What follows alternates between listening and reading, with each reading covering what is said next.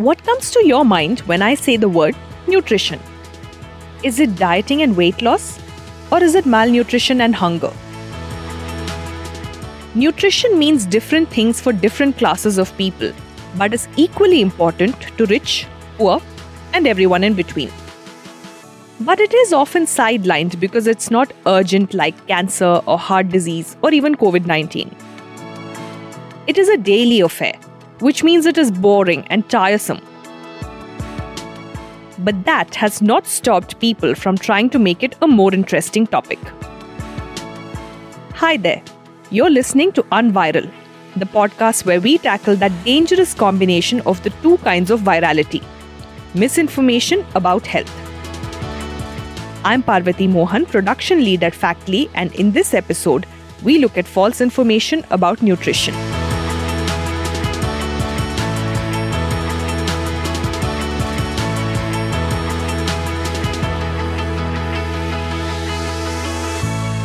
In our last episode, we spoke about vaccine related fake news. And it was mostly one dimensional. No matter what the claim, the point being made was that vaccines are bad and we should not take them. But it's not so easy with nutrition. The false information here is more layered and comes in various categories. Let's start with the buzzword of our times COVID 19. We have seen social media posts that tell us that eating garlic will keep us safe from the virus, but dairy products are a no no. One set of people believed that eating beef is a ticket to COVID 19, while another set said that beef consumption was the way out of the pandemic. But does the virus really care about what we eat? Let's find out what research says about this from my colleague Nandita Kalidos, the Factly Facebook Health Fellow. Hi, Nandita. Hello, Parvati. I was just telling our listeners about how social media platforms are full of claims about what foods to eat or stay away from to avoid contracting COVID 19. As someone who works on misinformation in the health sphere, let me ask you what is the relation between the food we eat and the pandemic? Right, like we have seen uh, during the lockdown or the entire of last year, people have been completely dependent on uh, the internet which is full of misinformation. There was a lot of uncertainty in the air and that uncertainty creates a lot of fear which in turn will lead us to say uh, grasp onto a hope that anything will work and there there may be a magic cure out there and this is one of the primary reasons why our food habits were also majorly affected by the pandemic. We depended on uh, say having boiled garlic uh, as a cure for coronavirus or uh, we have stayed away from meat. And people had their own inhibitions about how poultry would have been affected by the coronavirus. So there were a lot of reasons why we have depended on these functional foods to both prevent and cure us of our covid-19 and this belief is actually fueled by so much information that we were seeing on the on social media things for whatsapp forwards. And uh, i'm sure like all our family groups were flooded with these kind of measures that do this and uh, you will not get coronavirus or uh, drink these uh, kalonji seeds and uh, your coronavirus will be cured. And it's very anecdotal but we also understand where the source is and where they're coming from. But at the same time, we need to realize that the medical authorities, be it ICMR, CDC, or uh, even the WHO, have actually disproved a lot of these myths and have put up authentic uh, information on their websites. These things do not work, and there is no scientific evidence behind uh, these functional foods as cure to coronavirus. When someone makes a claim that a certain type of food can help fight a disease like COVID 19, what they are essentially saying is that that food is safe. This opens up a new discussion because there is a whole product line around this. Companies are manufacturing products that claim to wash our fruits and vegetables free of all pesticide and chemical residues, thereby making it totally safe for consumption.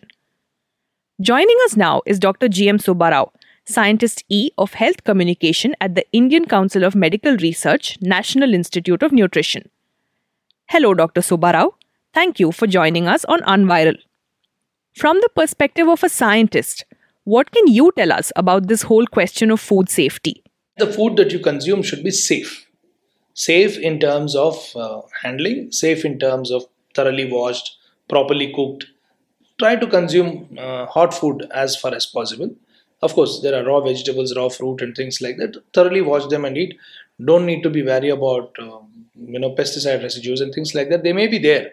Residues are always there. No food is hundred percent safe. That people have to remember.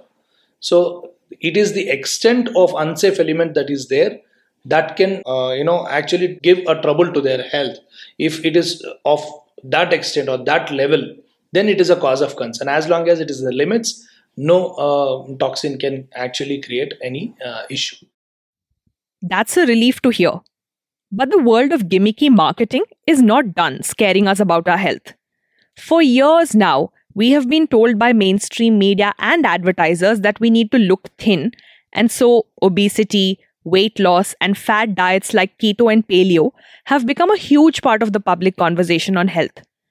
But are these claims and fad diets supported by scientific research, Dr. Subbarao? The only alternative is you have to diversify your diet. Don't just rely on one, and don't um, have your weight goals directly associated with uh, diet. Most people do this.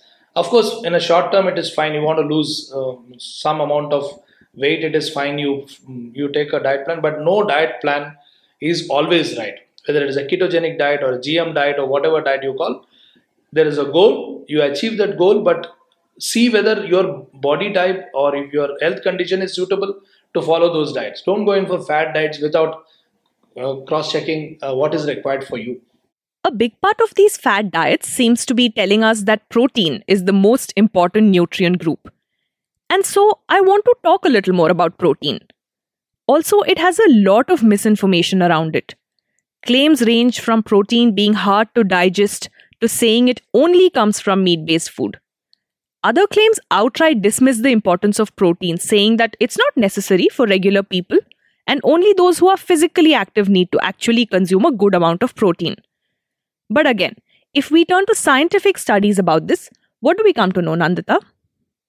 You know, there was an interesting study called Protein Paradox that was conducted to understand how Indian mothers perceive protein as part of the diet. It is important because mothers are the primary stakeholders who are also the decision makers of the diets in our households. And this is especially true for children. So, in this context, the underlying protein paradox, that is the high importance vis a vis the low understanding, is one of the major factors for India's low protein consumption. This study, which panned across 16 cities and uh, interviewed over 2,000 mothers, they found the key challenges that 81% of the mothers incorrectly believe that the basic diet consisting of our uh, roti dal chawal is good enough for our protein needs. But if you take, for instance, uh, hemoglobin, which is the primary carrier of oxygen in the blood, is in fact a protein and this is why protein becomes utmost crucial in our diets. And also proteins are in general very crucial for how our immunity or energy or muscle strength is built and also for its recovery. And they're also known to control blood sugars and fight off sicknesses. So they carry a lot more importance than we tend to give usually. I mentioned that some people believe that protein is only essential for those engaged in physical activity. Most of us in the middle and upper classes live fairly sedentary lives, with just one part of our day kept aside for exercise. But we have in India a huge labor force that is active for most of the day. And yet, this set of people does not have access to good nutrition, whether it is protein or vitamins or minerals. And this has been a challenge India has faced for all of its modern history. We have a huge malnutrition problem among the underprivileged but refuse to talk about it like we talk about obesity in the public sphere. Your take on this, Dr. Subbarao? In Indian context, you understand uh, the undernutrition persists, the stunting and wasting, they still persist despite uh, concerted government programs and a lot of efforts from a lot of uh, other stakeholders, including NGOs or research organizations and academia. We definitely see a reduction if you see NFHS upcoming data of uh, NFHS 5 you can see there is definitely some reduction in stunting uh, among children but it is not commensurate with the kind of efforts that we are all putting in similarly anemia among micronutrient deficiency disorders anemia persists to be a bigger problem among women, especially of reproductive age, who in turn pass on uh, undernutrition for being uh, anemic uh, to the next generation. Uh, undernutrition, not just in terms of iron deficiency anemia, but also in terms of low birth weight for the children. Again, the cycle continues. And off late, if you see NFHS uh, data again, uh, you can see that there is definite increase in overweight and obesity. If you take obesity itself, uh, among many states, uh, different states, there are states which have increased obesity uh, uh, by about 2 to 3% in the last uh, 5 to 6 years. And also uh, are states where obesity has gone up by 11%. So on on all India basis, we have a lot of increase in obesity also. So the coexistence of undernutrition, problems that were related to overnutrition at one point of time, but they are cutting across all economic categories now. That and also micronutrient malnutrition, especially of iron, uh, of zinc, of B12, of, of folate, of many uh, such uh, micronutrient deficiencies. They are coexisting in Indian population, and that's a bigger challenge for us to handle. Low birth weight among children, that is, children born below 2.5 kgs of birth weight, still exists a problem. Three decades ago, it was 30 33 percent. Today, it is about 26 to 27 percent, which is which is almost same despite all our efforts. And of course, there are several other problems that not initi- initiating exclusive breastfeeding, right? Uh, at uh, but they are all increasing, but not commensurate with the efforts that we are putting in. We may not think that misinformation can affect our health choices beyond a certain extent.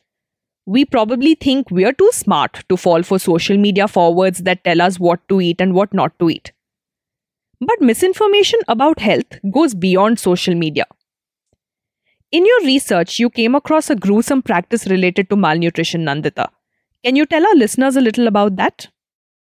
Yes, in the Umaria district of Madhya Pradesh, there exists a prevalent malpractice called Dagna, which has its roots in superstition.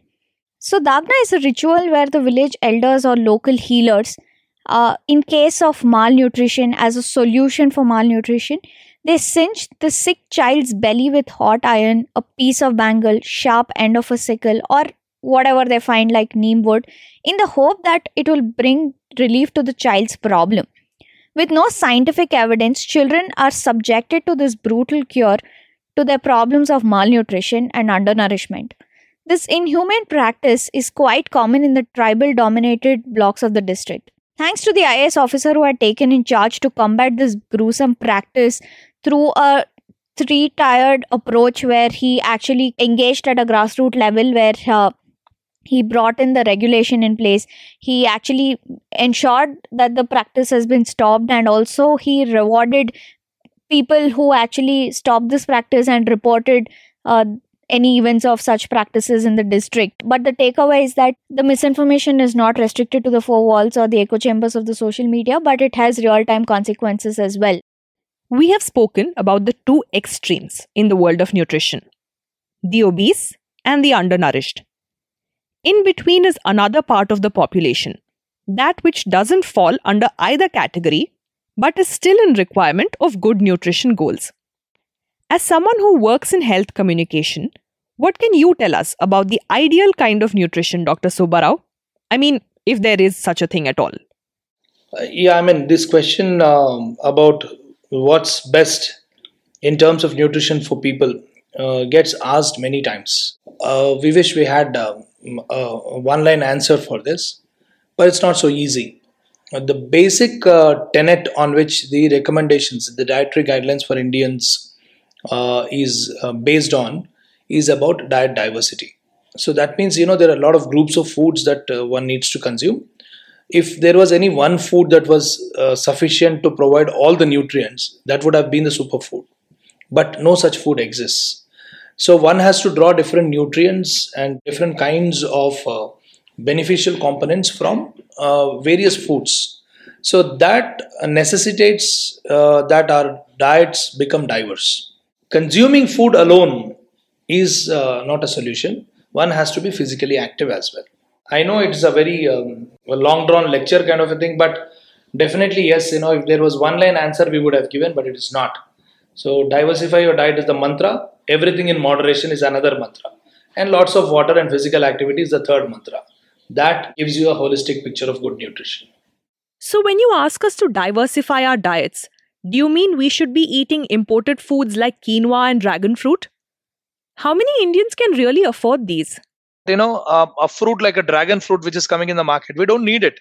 Kiwis, we don't need it. The, one of our studies in NIN has shown uh, adding 25 grams of guava in the midday meal has improved ferritin and iron absorption levels among children. This is a published study, and and media uh, didn't bother to cover this much. Uh, humble guava can be your inclusion. So these come to people with right kind of information dissemination and making not just information dissemination but also making these things available accessible affordable and approachable to people. The icmr nin has come up with an interesting document called my plate for the day in which it details a rough distribution of what food the average indian can consume to diversify their diet. We will leave links to the studies mentioned in this podcast in the description for you to take a look Keep in mind that these provide an overview and may not be suitable for everyone. People with health issues are advised to check with their doctors before embarking on any diet program. We hope this discussion has helped you gain some perspective on nutrition. If you have more questions about misinformation related to food, get in touch with us on WhatsApp or social media and we will get back to you. Until next time, take care, stay safe, and remember to unviral.